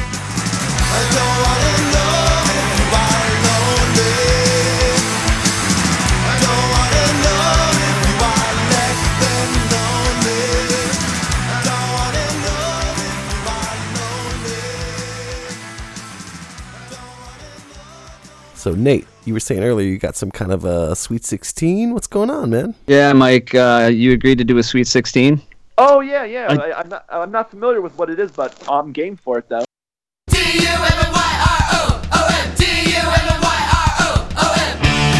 Alright, Sweet 16! Hey, bud, let's party! Sweet 16! All right, Jody, you want to explain the game? Okay, so we're gonna do a sweet sixteen of what, Nathan? Methadones? Fucking methadones. Okay, one of the greatest bands Cool. of all time. We'll take uh, 16 methadone songs and we'll kind of bracket style them together and uh, we'll come up with a winner. So basically, w- w- we'll uh, be presented with uh, two songs, and we vote for what we like the most, right? Yep. And then Okay. if it wins, it advances to the next round. So you want me you want me to vote on it? Yeah, the three of us Uh, will, okay, and it'll cool. be Okay, majority cool. rules. Okay, cool. Sounds good. Yeah, it'll be Yeah. fun. Um, so came up with this last night. My friend Heather uh, put all the songs together. I, you know, randomized them today, and uh, here we go. Round one.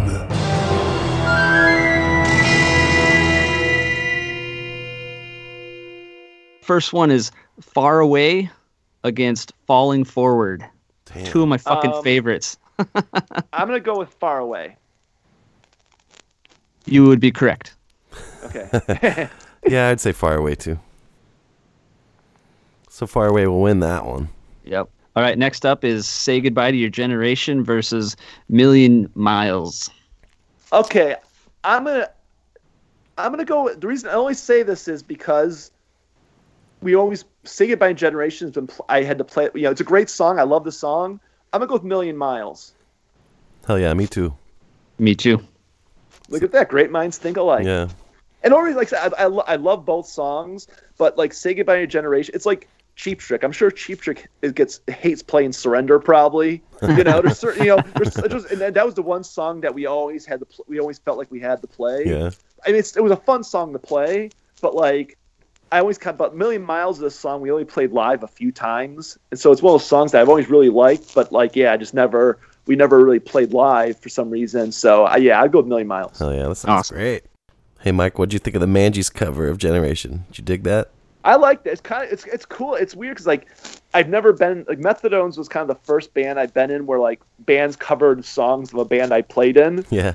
It's so flat. It's flattering and very cool to hear like a band cover song. I, I really like their version of it. They're, they're they're such nice guys and a great band. So it's, yeah, I liked it.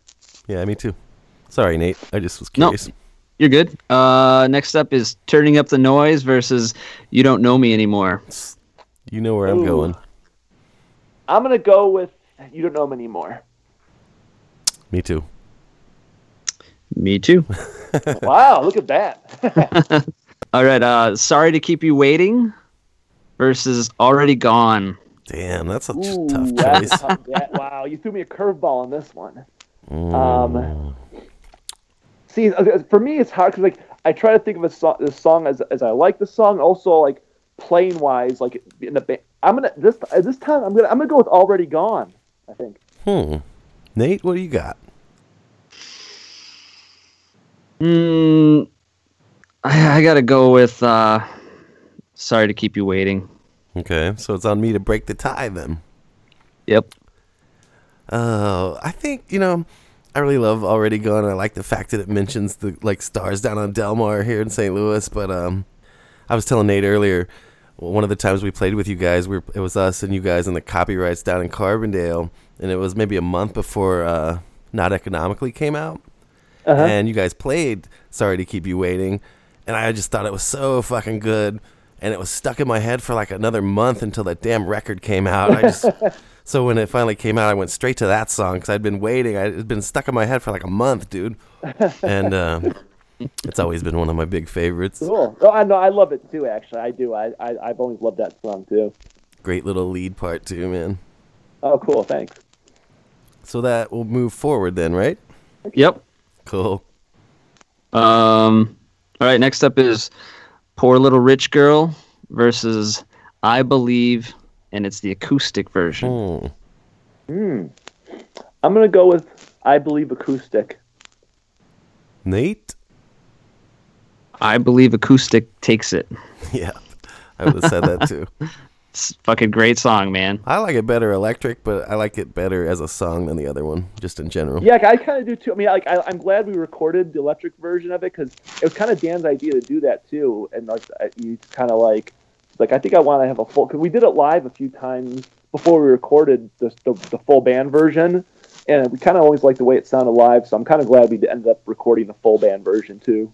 Yeah, it's good. All right, what you got now, Nate? All right. This is where shit gets real serious. uh, we got self destruct versus Ariel. Oh, um, I'm gonna go with Ariel. I'm going self destruct. It's one of my favorites. I love both songs, but uh, I got to go Ariel. Damn. And Self Destruct was actually the very last song we wrote. Actually, that's like the last song as a band we did. It was kind of Really? ironic because it's called Self Destruct, and the band kind of self destructed in the end. But you know, the, the the story behind that's that was, we were at practice, and that song just kind of started as a riff Dan was playing, and we just kind of just everyone kind of made their own parts up, and Dan had the lyrics within like a half hour. Every the whole song was done like in like a half hour. Wow. It was kind of it started out as just kind of a jamming kind of thing. We were just at practice, kind of just like trying to get levels on the guitars and bass, and just kind of like a couple songs kind of came out from that doing it that way. But yeah, that song I remember we just kind of just started playing, and Dan just kind of really kind of took it and really and just finished it all up. And yeah, I like the way. Yeah, I, I do like. Yeah, that's, that's that's a tough call between those two songs. Yeah. It has epic woeage. Yeah. Oh, definitely. Yeah. All right, Nate, what you got? Next up, we got Undecided versus Murmurs in the Dark. oh, I'm gonna go with undecided. Me too. That's where I'm going. Yeah. Song kicks ass. Absolutely. And the final one for the first round is uh, Getting Older, Losing Touch versus Mess We Made. I'm not, you, I'm just gonna write it in. So yeah. I'm gonna I'm gonna go with uh, Mess We Made. Yep. Yep. That one's too obvious. Mess We Made is just one of those perfect fucking little songs, you know? Fucking rules. Yeah, that yeah, it's a, yeah, it's another song that Dan pretty much came in. That song he came in with a practice, and that song was pretty much completely like written. He had that one. So when he, I got a question. When when Vapid shows up at practice with a song like that, does he come in with just like a big smile and just he just knows that he's got this fucking masterpiece in his back pocket or kinda, what? He kind of he's like Dan's kind of a Dan's a really kind of shy guy, so he kind of just is like real kind of like kind of just kind of quiet and just kind of like. Oh yeah, I, I got this here. I want to play this for you guys. Let me know what you think. He'd always ask us like he'd always say like, I, "Let me know what you think of this." And every time I knew he was going to say that, I knew he would have a, something great because I just knew he would. So he never disappointed. I thought when you like when you do that, but he always kind of like it was. I always thought, thought it was kind of funny because he'd always kind of come in and just kind of real quiet and just be like, you know, be like, "Oh yeah, I, I, I was playing around with this earlier. Let me know what you think." And he'd play it, and I'm like, we'd be like, "Yeah, let's do it." Hell yeah. That's awesome. I, I I got a feeling that in his head he's like thinking, "I'm gonna blow these fuckers' minds." I, I mean, I would, think, I like, I would like to think that, but like Dan is really is just kind of really like mellow and stuff. So it's like, I mean, I, I think, and he even admits this. He's very like he overanalyzes stuff a lot. Like when it comes to like songs, like he like there's times he'll play me something, and I'd be like, wow, that's great, and there'd be like a little part he'd be very kind of unsure about, and he'd be like, I just don't know about this part, and I would try to convince him like, Dan, it's great, it's great, trust me, but like he and this, not all the time. There's most of the time he was pretty confident, but there's times he would it'd be something really small that would bother him. But like, and he would eventually work it out and something like that. But like, yeah, he would he would, he would you know admit even too sometimes he would like really over like you know just think about it. And, and like I don't blame him though because I mean they're his songs you know? It's like you know so it's like you know I mean I mean, you know I don't blame him for being that way too. I'm kind of that I'm a little that way with certain things but like you know Dan was always kind of like you know he would you know but like I saw when we lived together I would see you know I'd, I would hear him working on songs sometimes and it was it always amazed me. I just hear him like I hear him playing guitar in the other room and I was like Jesus Christ man. I it's like where's he coming up with this stuff? I'm like I swear to God it was just unbelievable. Awesome. Round two.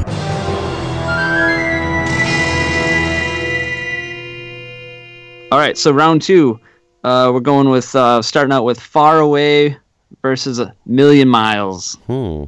oh I'm gonna I'm gonna lean towards far away Yeah, Nate, what do you got? Far Away. It's my favorite Methadone song, dude. I knew that already. it is a classic. All right, so um, next up is You Don't Know Me Anymore versus Sorry to Keep You Waiting. Damn, dude. Ooh. I'm gonna actually go with sorry to keep you waiting on this one. Hmm. Fuck. Uh, what do you got, Nate? Uh, I'm going to go with uh, You Don't Know Me Anymore. Damn, dude. So you're gonna make me decide this? Yeah, balls in your court. Fuck. Well, I told you how much I the story behind "Sorry to Keep You Waiting." I'm gonna stick with that one. I think. I love that one, but "You Don't Know Me Anymore" is my favorite on that record on Career for sure. I love that fucking song. I love that little lick too, man. I think you do deserve credit for that lick. Yep. Cool, thanks. So Waiting takes it, huh? All right. Yeah. So next up, we got I Believe versus Ariel. Hmm. Uh, I'm I'm gonna go with Ariel on this one. I think. I think I am too. It's a great song. Mm, yeah, it's got to be Ariel for me.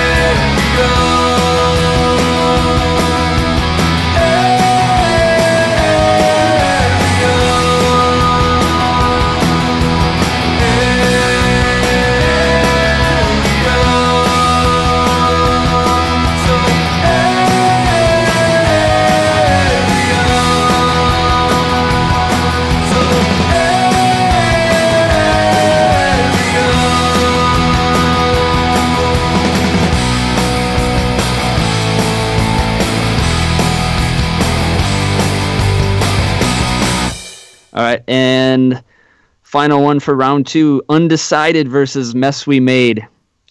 Hmm. Ooh, you know what? I, I think I'm gonna go undecided on this one. Really? I'm gonna say mess we Yeah. made. And Nate, you're gonna have to make things right. Uh, it's sorry, Mike. Mess we made. Oh, it's not, I don't. No worries. I I agree too. I mean, it's a, it was a tough call. yeah. It's amazing when you when you really look at this. Even just these 16 songs, man, they're all so fucking good. It's just unbelievable. Cool. Thanks. I'm glad you guys like them. Thank you. Round three.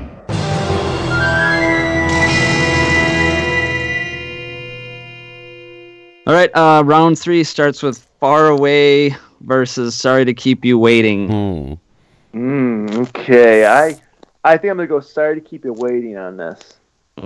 We know where Nate's going. I know. I know he's a fan of Far Away. So Both really great songs, but I gotta go. Sorry to keep you waiting. Sorry, Oh, Nate. Really?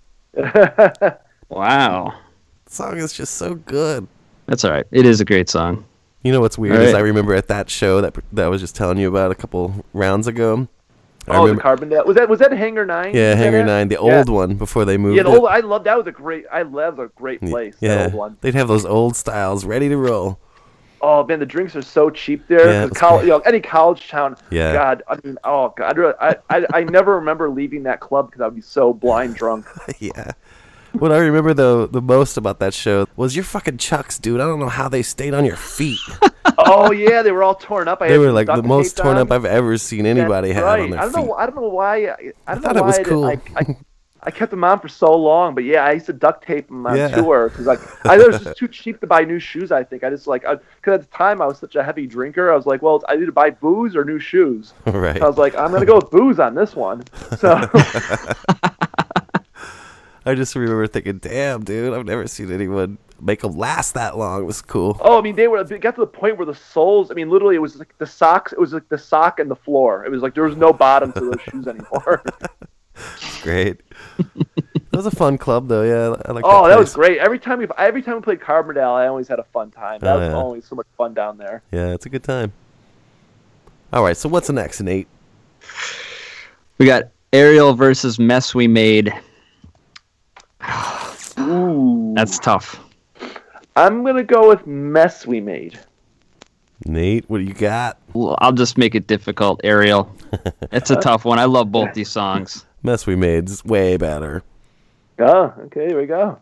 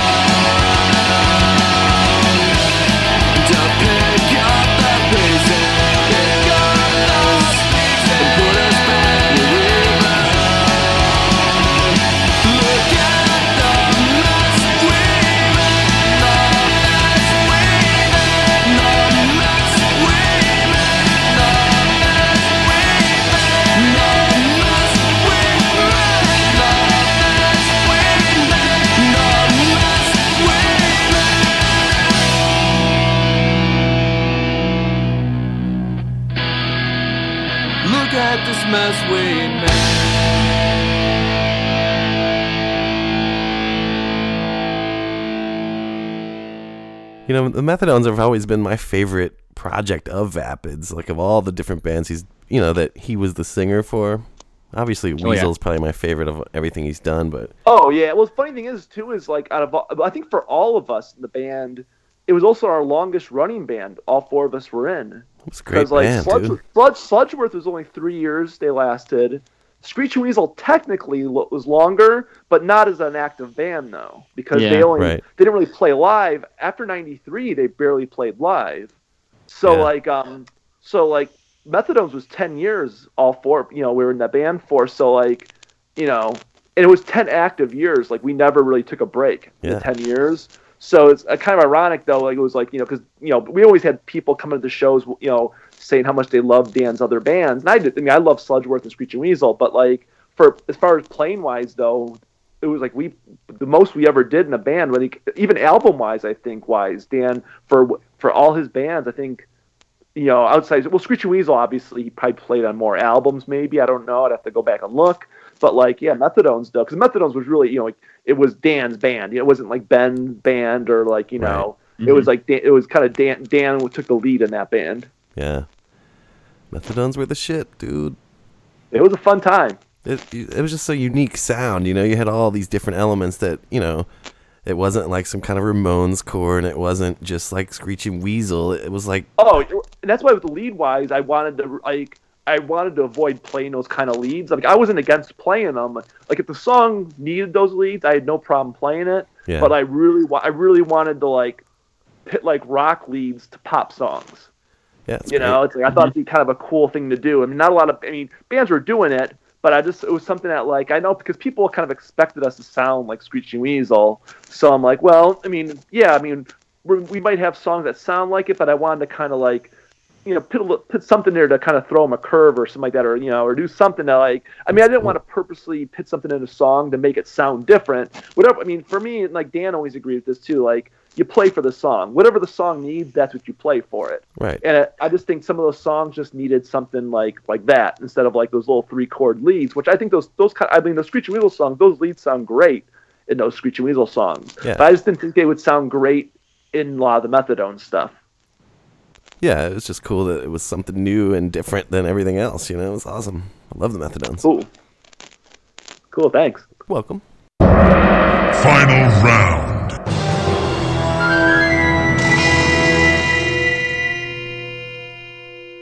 We're at the final. This is it. Final. The Uh, final round. Final four is it the final four? No, it's Or the final. final. The final one. The last one. Jesus.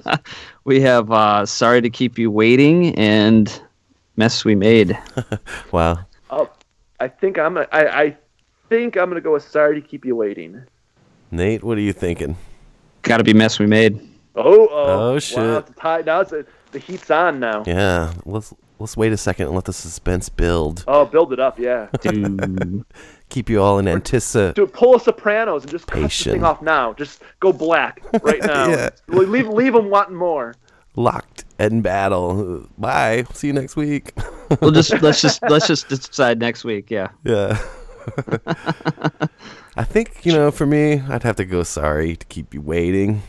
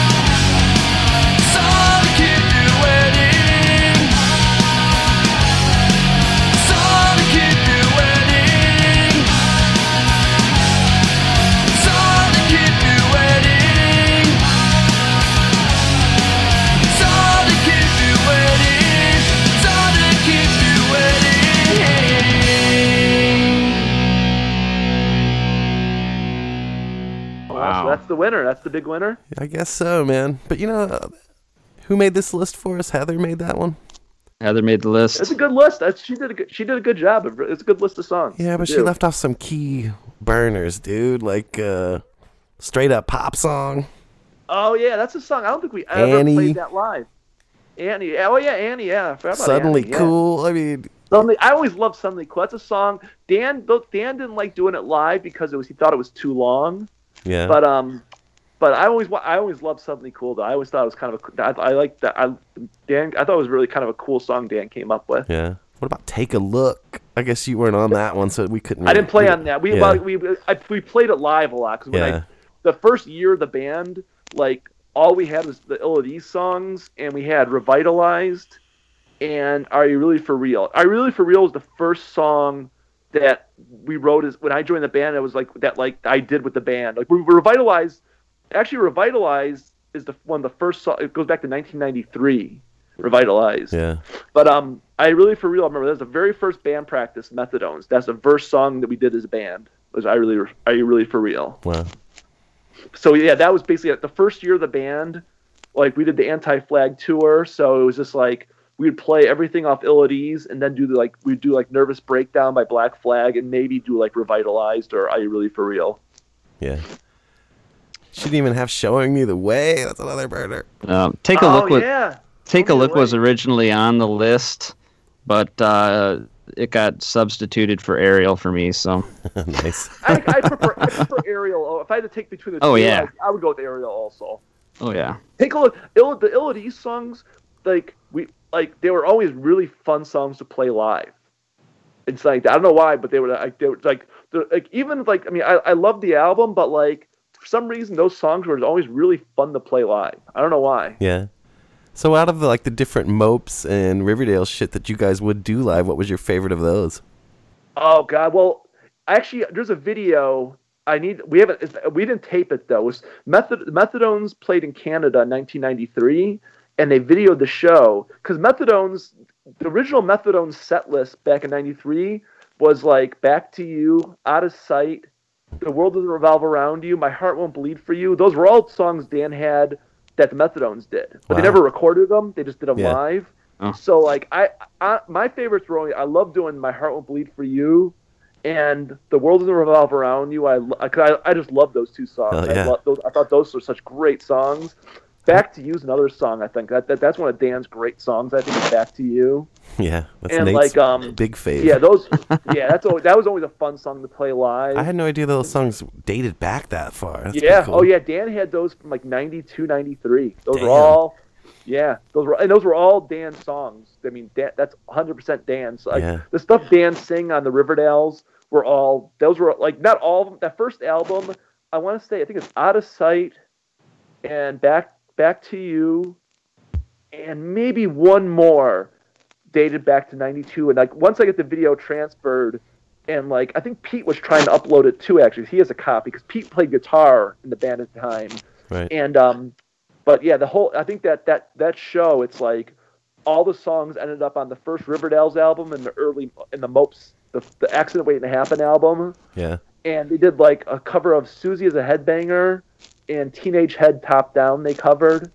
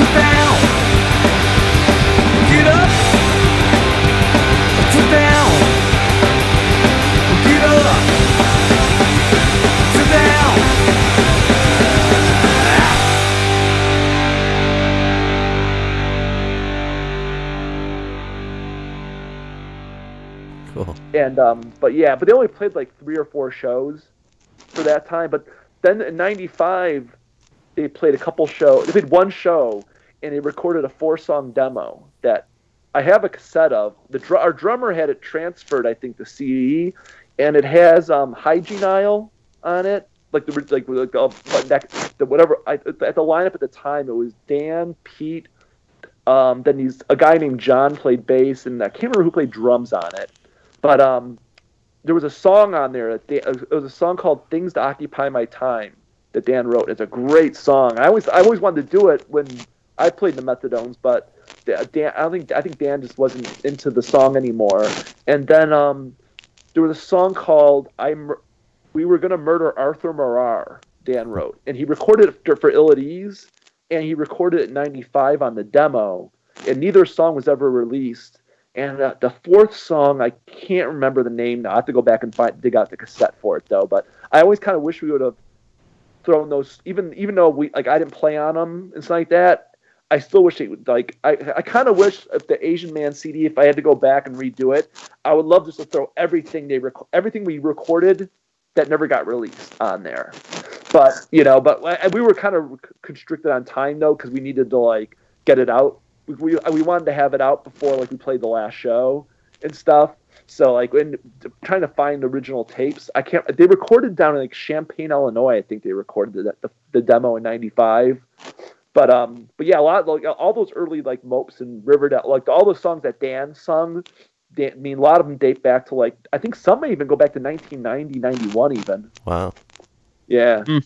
That's a trip. I think that I think for the that if I can remember, Dan's original whole idea was for Methadones is he had all these songs that he couldn't do in Screeching Weasel, and he, he couldn't do in the guys. In, he thought it was too pop, too like melodic and poppy for Sludgeworth. So I think it was just kind of his way to kind of have a fun side thing because Screeching Weasel wasn't playing out as much. Right. So it was more of a, it was kind of it was more of a fun thing for Dan to do. Like Dan could just kind of hang out with his buddies and and play and stuff, and kind of. So I, you know, but yeah, like once I get the yeah, there's the video. Like once we get it transferred and uploaded, it's real. It's a really cool. To, it's kind of cool to hear the songs like so long ago and hear how they. I mean, they still sound pretty much the same as they did when the Riverdales and Mopes recorded them. Wow. That's awesome. So sorry to keep you waiting. It's the king of all the methadone shit, according to our there Sweet Sixteen. Pretty cool. That Pretty cool. Nice. That's a that's, that's a cool contest. I like that. That's that's a cool. That's a good idea. I like how you guys do that. Yeah, we like we like to do these every once in a while. It's pretty fun. Yeah, I think it's it's, it's cool. It's a good idea. Right on. Thanks for doing it, man. Yeah. No, thanks, for anytime. It. No, that was great. Thanks for having me.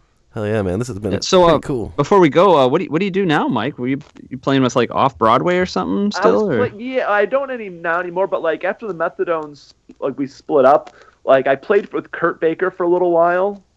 Nice. I play like um I played on a couple songs on his on one of his records, and then we played. I played some. Sh- he wanted to do some shows in the Midwest, so I just played a couple shows and stuff. And then um yeah, off Broadway is like an old Chicago power pop band, mm-hmm. and um the singer was um off they, they like they were they were playing shows around Chicago for like the last decade, and so the singer had a solo album out, so he needed people in the band. So um Simon, you know, guy Simon Lamb, he plays in Dan Vapid and the Cheats, yeah. mm-hmm. and um so Simon and I played both we, we both played guitar in Cl- with Cliff's solo band, and then like towards the end it we started just basically just the set consisted mostly of off Broadway songs anyways.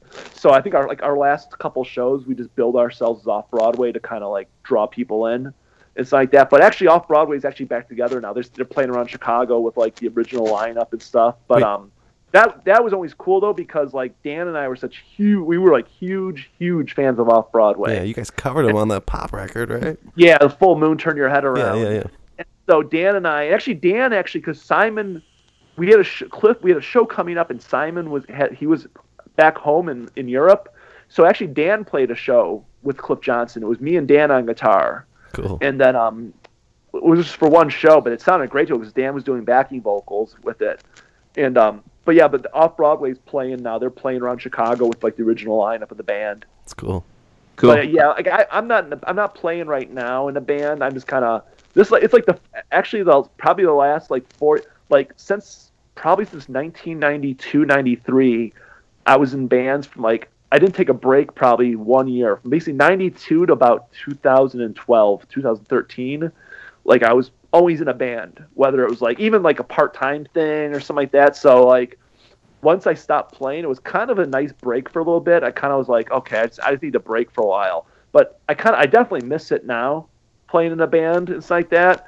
But like it's so hard, it's so hard to start a new band because like you find people, get a practice space, and you know deal with all that stuff. Yeah. So it's one of those things where it's like, like I'm always looking around for stuff. So like you know, like if I go, if like I if I heard of something, I mean, I'm totally up for doing something, but it's one of those things I'm just kind of like, just kind of taking it easy. I mean, I still play guitar like all every day. I might in the part, I, like I'll sit around and just kind of play around on guitar and stuff though. But like, it's one of those things where it's like it's it's so hard just to you know start something new. You know, it's like it just you know finding people and doing all that though. But like, not that I'm I would I, would- I'd probably do it again in a second. Like if I found the right people to do it who are into doing something, I would totally be down for doing a band and stuff or or joining a band that's already playing and stuff. But like, I definitely miss it though now. Like after taking a break from it for a few years.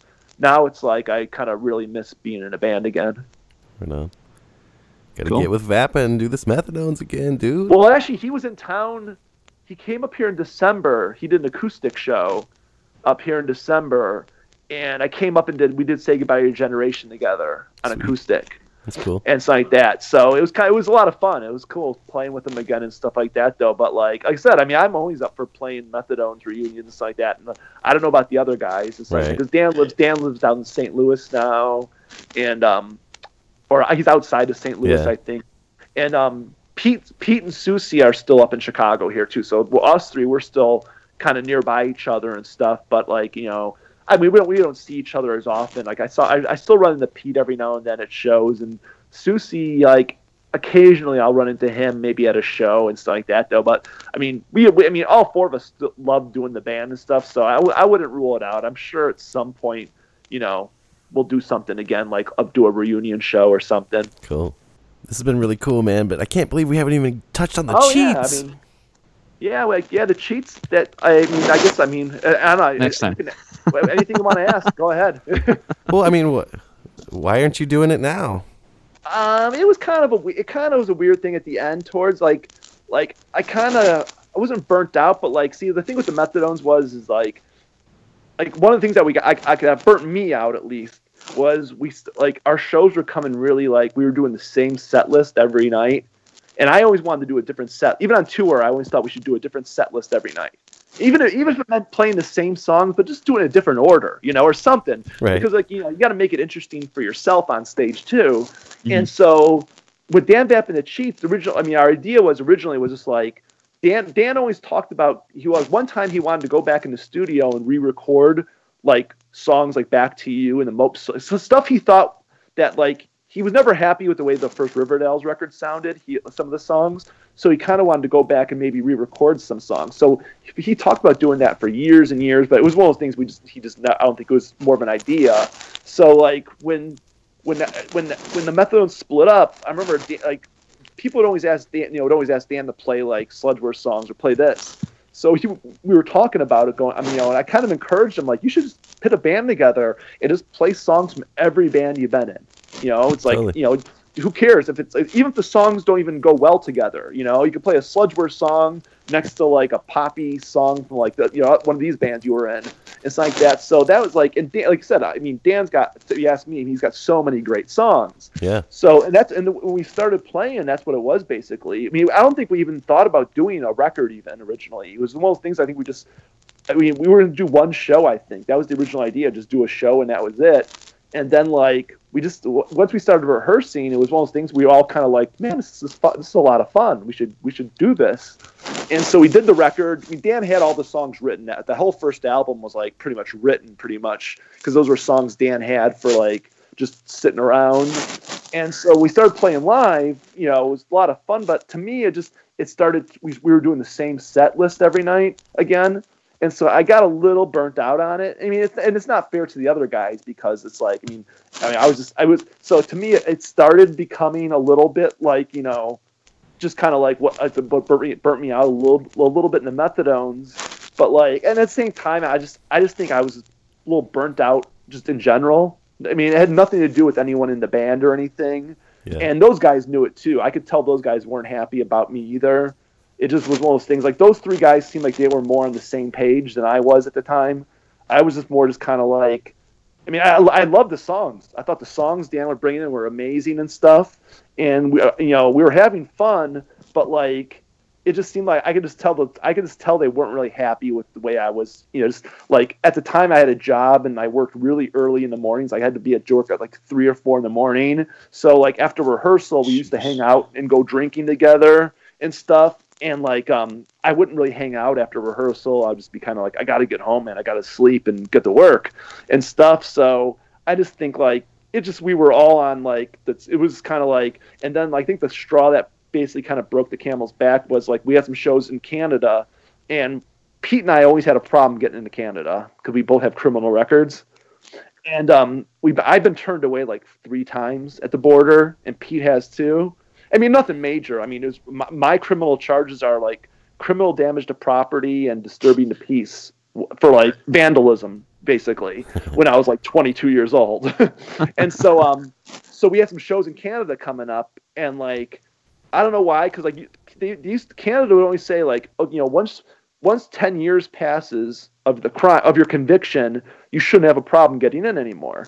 And so ten years passed, so we were all under the assumption that like, eh, I could probably get in. And then sure enough, I got they wouldn't let me in.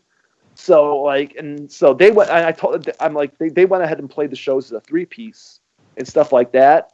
And like, and I knew they were not happy about it because like it's like that. So and like that was basically the straw that kind of broke the camel's back. It was just kind of like, you know, they weren't happy about it anymore and it's like that. And I was kind of a little burnt out. So it was just kind of like, you know what? They were like, I think we're going to get someone else. And I, I, I, was kind of, I mean, I was bummed out, but at the same time, I, I was like, well, it, it's not fair to them. If like, if I'm, I was, my, I wasn't into it hundred percent like they were.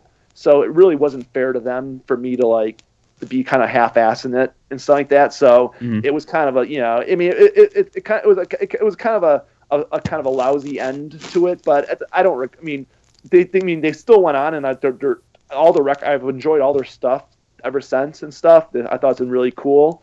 So, but you know, and I'm, st- I mean, I, I don't, you know, I don't, I mean, I saw Dan back in December and stuff, but since he's moved, I don't really see him as often and stuff. But like, I still see Simon a lot and stuff like that. So I see him pretty often and stuff like that. But that's basically what, in a nutshell, basically what happened. Though, it's just like Gotcha. those three guys were definitely on the same page, and I really wasn't on the same page with them.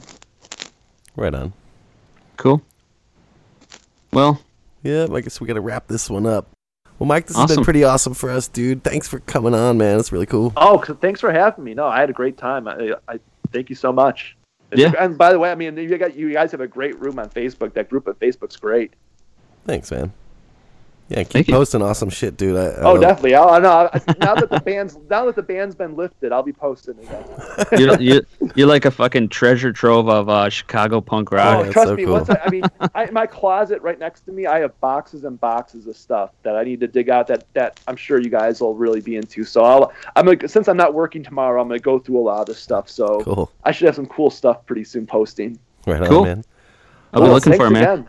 Yep, Cool, thank thanks so much. Have a great night. All right. Try not to freeze to death, and uh, Thanks. We'll have you, You back on too. sometime in the future. Cool. Take sounds care, good. Mike. All right, Thanks. Mike. Good talking to you. Yep. Bye bye. D U M M Y R O O M. That's right, it's Hayley from Hayley and the Crushers, and you are hanging out in the dummy room.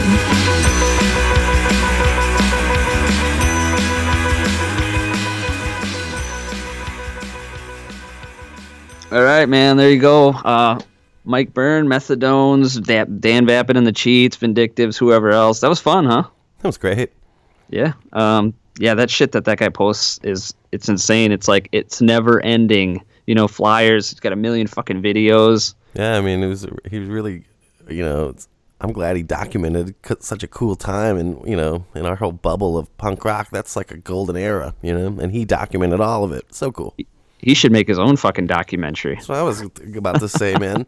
Make your own, either a book about the Chicago pop punk scene, or uh, you know, like a feature length documentary. He, he has the footage, and you know, you get some. It's not that hard to record interviews these days. Even No. like most phone footage will suffice. You know what I mean? Mm-hmm. It's doable. I think it's cool that you know he was like started going to see Screeching Weasel and whatever at age what thirteen he said, Yeah, I mean it's you like that know, rock star story, that movie where like Yeah. you're, you're into the band and then the next thing you know you're playing with the guy. It's it's just cool. Yeah, that's Especially cool. I and, mean uh, Vapid, come on. One of the greatest ever, you know. Yeah, yes. Uh, so that was a lot of fun. Um, but we should uh, we should wrap her up here. This should be Yeah, it. it's going a little Um, long, but hey man, before we go, thanks I got my shirts in today, so thank you. Oh yeah, yeah. They actually went really fast. I just shipped them out on like Monday. Wow. So two days, and I think cool. most most people have them. Not everybody, but It's pretty awesome. yeah. So if you want one, still got plenty left. Just hit us up. Yeah. Dummy room t shirts, get yourself one. They're pretty sweet. Yep. And next week, um, episode comes out on Valentine's Day, and We got something Yeah. special. figure out what we're gonna do. Yeah. we already know what we're gonna do, but It's gonna be special. for for once we know what we're gonna do. So It's amazing. And weird. I don't know what's going on. something will happen, I'm pretty sure, and we'll end up not doing this. yeah, you never know. we just kind of whatever happens happens. But yeah, thanks so much for listening, everybody. Uh, hope you enjoyed that one. Next week we'll have another cool episode for you, so make sure you stay tuned and um, do all that social shit, like, share, all that kind of stuff. Follow. blah blah. Yep. It's our duty to Sorry, say dude, that, was- supposedly. I don't know if it helps or not, but that's what they tell you in the podcast in school, if there was such a thing. And we we need some help. So We could use your help. Tell all your friends about us. I think everyone that listens already kind of does that. So thank you all for doing that. It's really cool of you. And uh, yeah, man. See you next yeah, week. I'm gonna go and uh, I gotta drive home in this shit. Oh yeah, it's you like gotta fucking brave the elements here. it's it's like damn near minus thirty, I think. So You know what's crazy here? It's like it's close to that, and it's like I just looked at the uh, thermostat. I have it cranked, and it's fucking 64 degrees in here. It's like struggling to keep this house warm in this fucking crazy weather. that sucks, man. dude. I'm gonna pull out. I have a couple of those like radiator style heaters. You know, you can. Mhm. They're like forty bucks at Walmart or whatever. I got a couple of those. I'm gonna have to break those shits out, dude. It's fucking cold in here. Yeah, hopefully the heat's working when I get home. I'm assuming it is, but yeah, Yeah, well, be careful in this shit, bro. For real. yeah, th- this sucks. So You got like But- a breakdown kit of blankets and shit just in case. I don't want you freezing out there if something bad happens. I ain't got shit like that. No, no, Oh, we're dude. good though. Okay, cool. So, all right, man. We will. uh We'll see you next week. yeah. Thanks for listening, everybody. All right, dude. Take care.